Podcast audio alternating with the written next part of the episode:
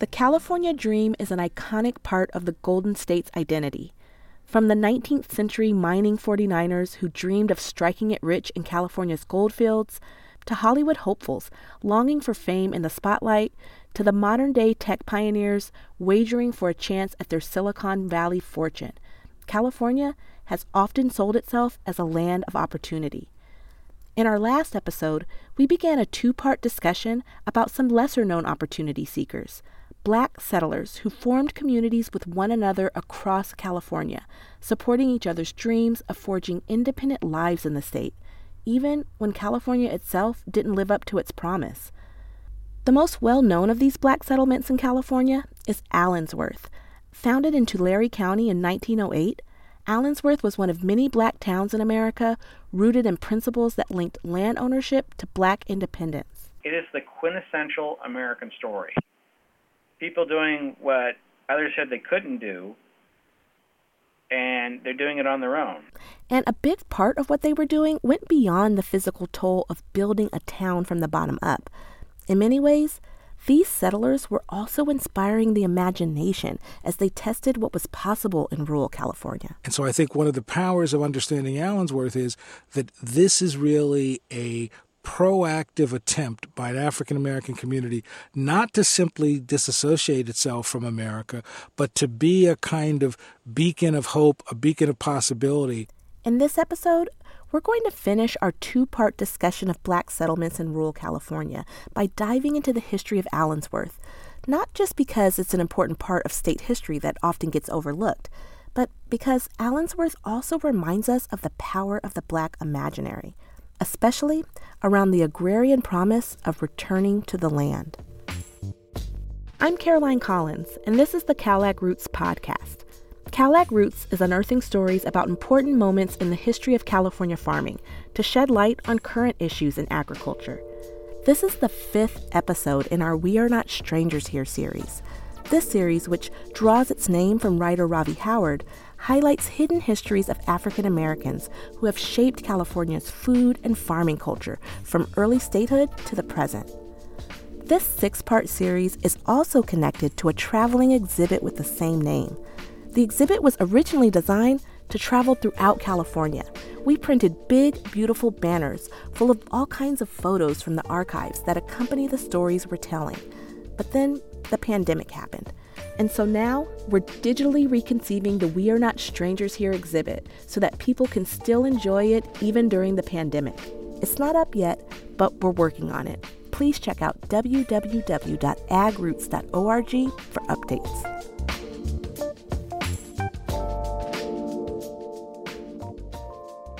As we learned in our last episode, these settlements where black folks lived with one another were also often established by black people and they generally were in rural California.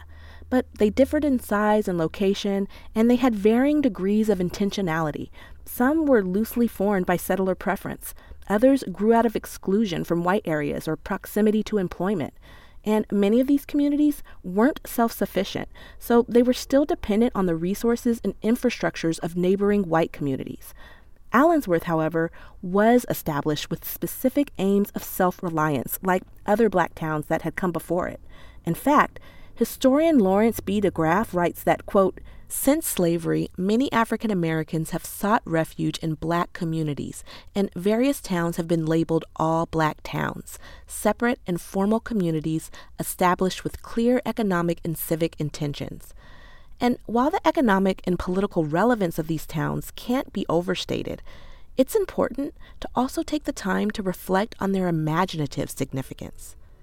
In other words, every black town established in California and the nation first began as an idea, a dream conceived by black settlers who, before they ever purchased land, laid blueprints, or raised timber frameworks, they first had to believe that doing so could be possible. One significant source of inspiration for this imaginative capacity were back to land movements led by visionary black pioneers. And that's an important fact to recognize because all too often, black folks in California aren't associated with lofty ideals about returning to the land. Instead, there's a prevalent idea that the utopian back to the land movement is somehow the purview of white hippies. That assumption is especially significant when thinking about the history of black people in rural California. So, this episode acknowledges the long standing black imagination about utopian rural life by remembering that white people weren't the only folks dreaming up these communities. We talked to our podcast's historical advisor, Susan Anderson, history curator and program manager at the California African American Museum, about the significance of this version of the Black imaginary, one that's tied to the promise of the land. And she reminded us just how far these kinds of visions extended, sometimes even beyond domestic borders. For example, in 1918, African Americans in Los Angeles promoted a plan to purchase land south of the border for a settlement they were calling Little Liberia. It was supposed to be in Mexico, in Baja. The project was led by Hugh Macbeth, a black attorney who would later play a pivotal role in helping Japanese Americans hold onto their properties after being detained in internment camps. The Little Liberia organizers hoped to establish their all black settlement just northeast of the coastal town of Ensenada. There was a reason why they wanted to be in Mexico because of escaping racism. They were being welcomed by the Mexican government and the governor hoping to initially settle 200 families who would eventually grow the town to 20,000. They worked hard and they traveled back and forth. The elaborateness of the plans are really interesting. But in the end, these plans never reached fruition. The Mexican government eventually withdrew support due to concerns over racial tensions, and the project also faced financial challenges. So, Little Liberia never existed, but you, you have to mention it because of the imagination that's represented. However, unlike Little Liberia, many black towns across the nation did make the leap from conception to construction. The nation's earliest black colonies were actually established in the South during Reconstruction, but by the 1870s, African American pioneers began founding all black towns across the western United States as well, led by visionaries like Benjamin Pap Singleton, a formerly enslaved businessman and activist from Tennessee who came to be known as the father of the African American exodus. At the peak of the Black Town movement, some colonies drew hundreds of immigrants on a daily basis. Fleeing racial persecution, these black settlers established places like Blackdom, New Mexico, Nicodemus, Kansas, and Greenwood, Oklahoma, home to the Black Wall Street, which was one of the most prosperous African American communities in the nation until violent white mobs destroyed it in 1921, burning down 35 city blocks and killing and injuring hundreds of residents. In fact, it was often white resentment towards these communities' intentional independence that made them targets for the very racial violence their residents were attempting to flee in the first place. Despite these risks, black pioneers established these settlements across the country, including California. For instance, by the early 1900s, 30 to 40 mainly land owning black families prospered in the farming colony of Fowler. And just four miles away, the quote, colored settlement of Bowles was one of four towns in California cited at the time as being both populated and governed entirely or almost entirely by African Americans. And though places like Visalia and Hanford weren't considered all black towns, significant numbers of black farmers resided there and in other cities in the valley, establishing cultural institutions from churches to social clubs to an all black baseball team in Visalia. Progressive and imaginative, these settlements tapped into a thriving black imaginary around the promise of rural life. For example, black people began homesteading in 1914 in Sidewinder Valley, a desert area in San Bernardino County near the African American owned Murray's Dude Ranch. And this reimagining of the rural even impacted forms of leisure. For instance, Val Verde, a black owned resort that premiered in 1924 in Los Angeles County, gained a reputation as the Black Palm Springs. But as we mentioned at the top of this episode, of these independent settlements, it's the town of Allensworth in Tulare County that's perhaps the most well known. Susan Anderson explains the broader significance of the town. Allensworth is where a group of people said, We're going to create a community that sends this message to the world. A message grounded in black possibility. Founded in 1908, this all black town drew more than 200 residents to its utopian vision. That may not seem like much in today's standards, but for a brand new town in the American West, that was a substantial amount. For instance, Tombstone, Arizona, site of the historic shootout at the OK Corral, began with only half as many settlers. Today, a state historic park preserves the history of the town of Allensworth. Steve Thome, chief interpreter for the California State Parks Great Basin District, oversees the public programs for 11 parks including Colonel Allensworth State Historic Park. A trained archaeologist, part of Thome's duties include detailing the life of the park's namesake and town co founder, Colonel Allen Allensworth, who was born enslaved in Kentucky in 1842. He was sold downriver several times for learning how to read. Colonel Allensworth first began learning to read in secret from the son of his original owners, the Starbird family, who also owned his mother, Phyllis. When the rest of the Starbirds found out, they didn't sell Allen, but placed him with another family who were Quakers instead. But then the Starbirds discovered the Quaker family was continuing to teach the bright child and even was allowing him to attend a school for enslaved children. So they took him back and sent him to their relatives further down the Mississippi River in order to put an end to his education. But Allen continued to learn at every chance, in spite of violent repercussions for doing so. That meant anything from whippings to repeated sell-offs, one owner after another. He was someone who had a intrinsic desire to learn and to improve his position not only for himself but his family and of course his people. When the Civil War erupted and Union soldiers approached Louisville, Allen, after two initial attempts, successfully escaped his final owner and joined the Union forces.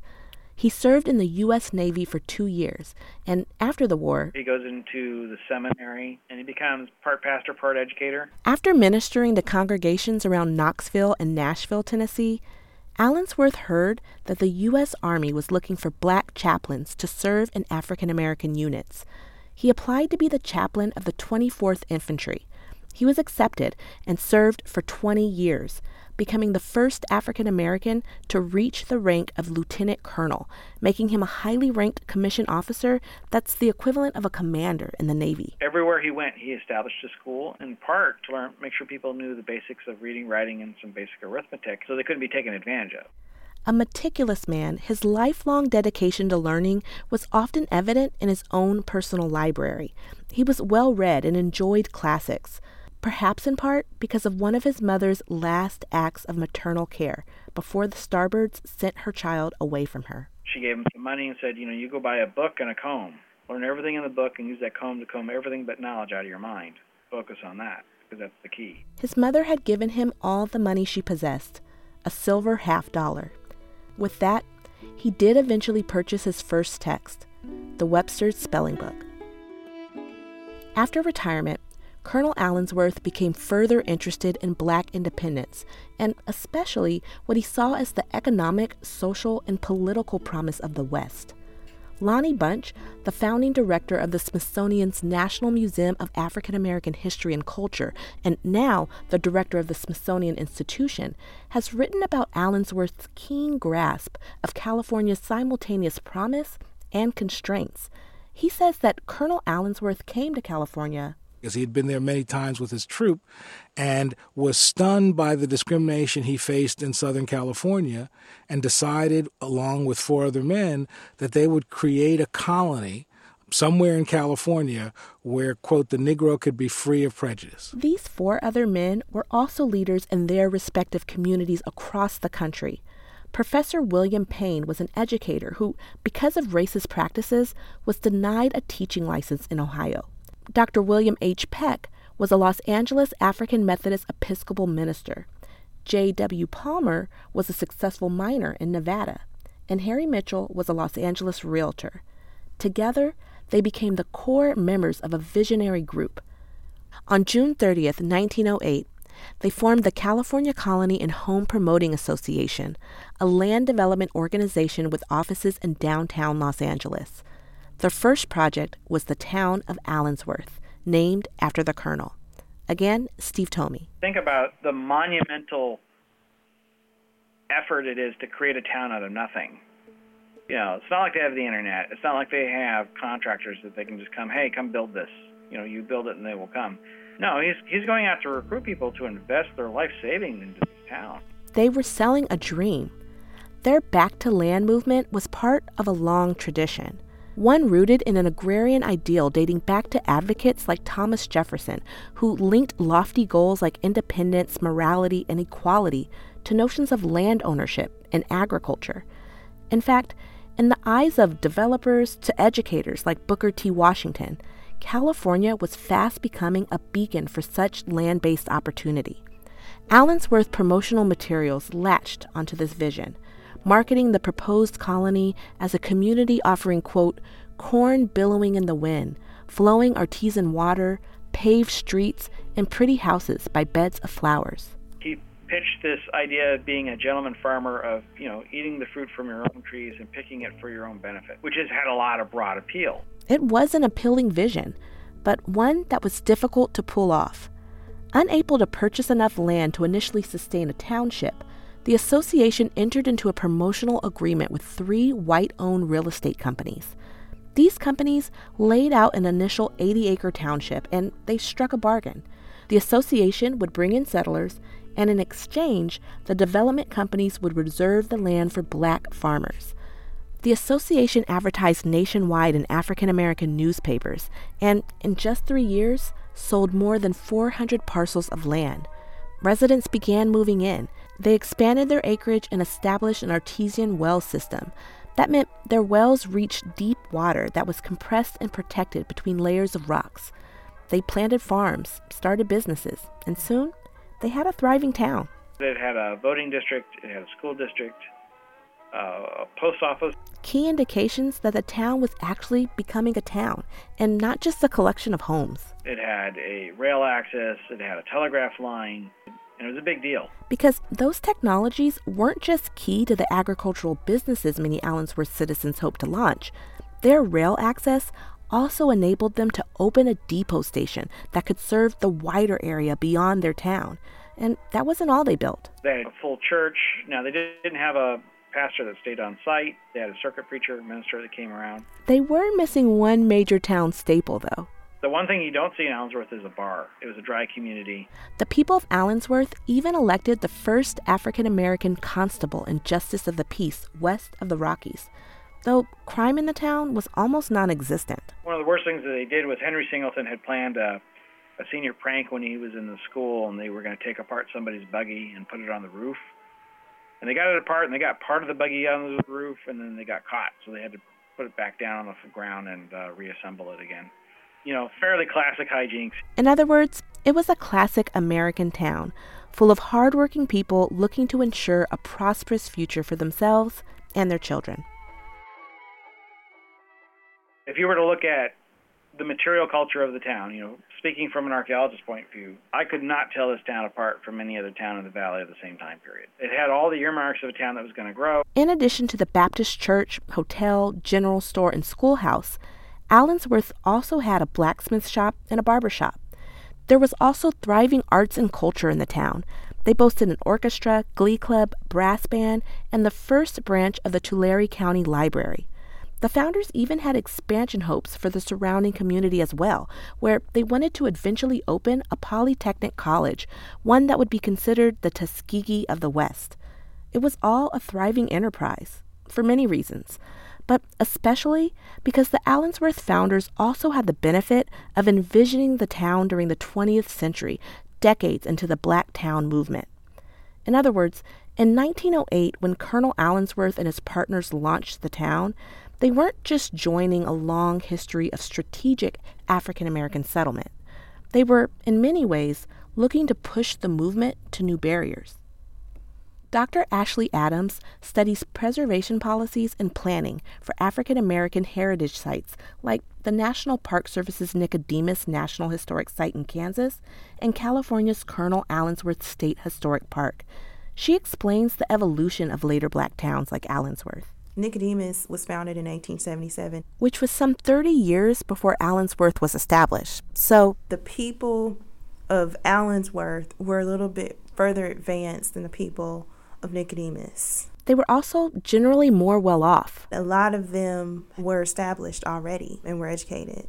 You know, one lady moved from Oakland and it was her second home. So it was kind of the next level for them. This next level included viewing African American colonization not only as a means of escaping persecution, but as a key mechanism for broader structural change.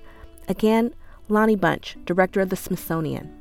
They recognized that what they were doing was greater than them. While they definitely wanted to have a community where there could be black businessmen and, and shopkeepers and school teachers, they recognized that their mission was bigger. It was a goal with national intentions.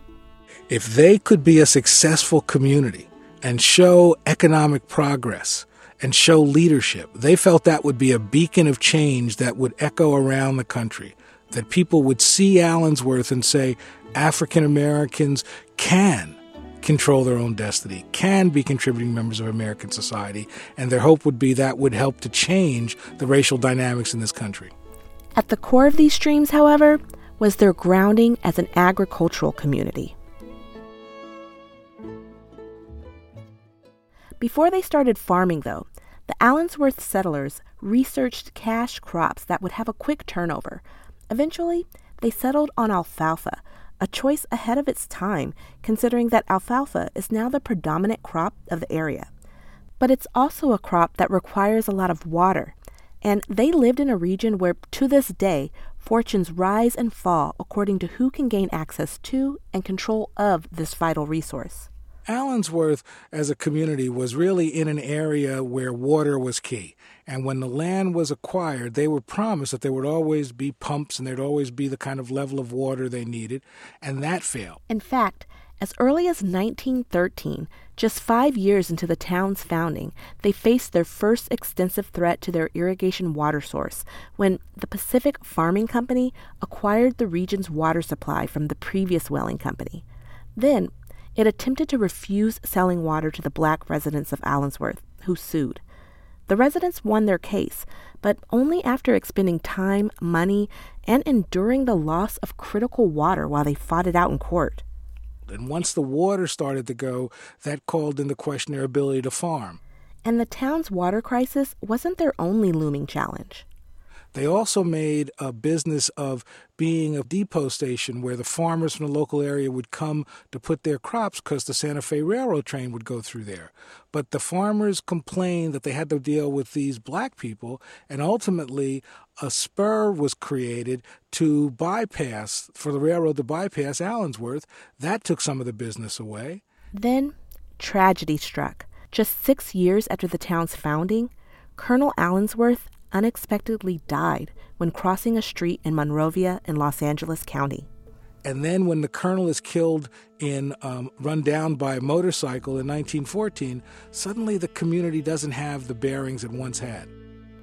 Initially, the town still managed to prosper, even after Colonel Allensworth's death, by pivoting their marketing efforts. They started recruiting residents interested in relocating to California for health and political reasons. They also advertised to veterans because they were attracted to Colonel Allensworth's past military experience. But by the late 1920s, already besieged by racist efforts which coincided with growing industrialization and urbanization, Allensworth began to decline. A lot of the town children started to move away, joining nationwide trends like moving to cities and getting jobs in factories and other industrial fields. Also, even though a new company eventually took over the colony's wells, the township continued to face massive drought, rising arsenic levels, and regional water consolidation by powerful industry titans like the Central Valley's cotton king, J.G. Boswell. It was a set of conditions that was hard to negotiate. And so, by the Great Depression, the town had dwindled due to its many challenges. Though most left the town, it was never completely abandoned And to commemorate its history in 1976, Colonel Allensworth State Historic Park was established on its 260 acres. The State Historic Park wasn't Allensworth's only lasting legacy. By the 1920s, the Southern California rural town of El Centro, located near the U.S. Mexico border, was viewed by many as a successor to Allensworth. Though not technically an all black town, the African American enclave of El Centro became a hub for African American opportunity, especially for educators. William Payne, who was also one of the founders of Allensworth, resettled in El Centro. There, he became the principal of Dunbar Elementary and then Douglas High School, where he helped provide an important training ground for black teachers in California who, because of discrimination, were denied valuable classroom experience by white districts and then told they didn't have enough experience to be hired. African American teachers received the classroom experience they were deprived of gaining elsewhere. For example, Ruth Acty, because of the opportunities extended to her in El Centro, became the first African American teacher hired by the Berkeley Unified School District in 1943, an achievement indirectly connected to the legacy of Allensworth. When thinking about the history of Allensworth, it's hard not to focus on all the promise that wasn't fulfilled and the extraordinary measures that many took to thwart these settlers' California dream. Think about it the Pacific Water Company refused to provide Allensworth citizens with the basic need of water, and the Santa Fe Railroad built a spur line or a small branch line just to bypass Allensworth so white farmers wouldn't have to do business with the town and use their depot. Those were significant efforts that state historical narratives need to include and reckon with. But taking the time to reflect on Allensworth also highlights other important parts of California history. For example, Allensworth and other black towns help shine a light on black people's long standing relationship to back to land movements that are often viewed as very recent and very white. And in doing so, Allensworth also reminds us of the power of the black imaginary, even in the midst of structural inequality.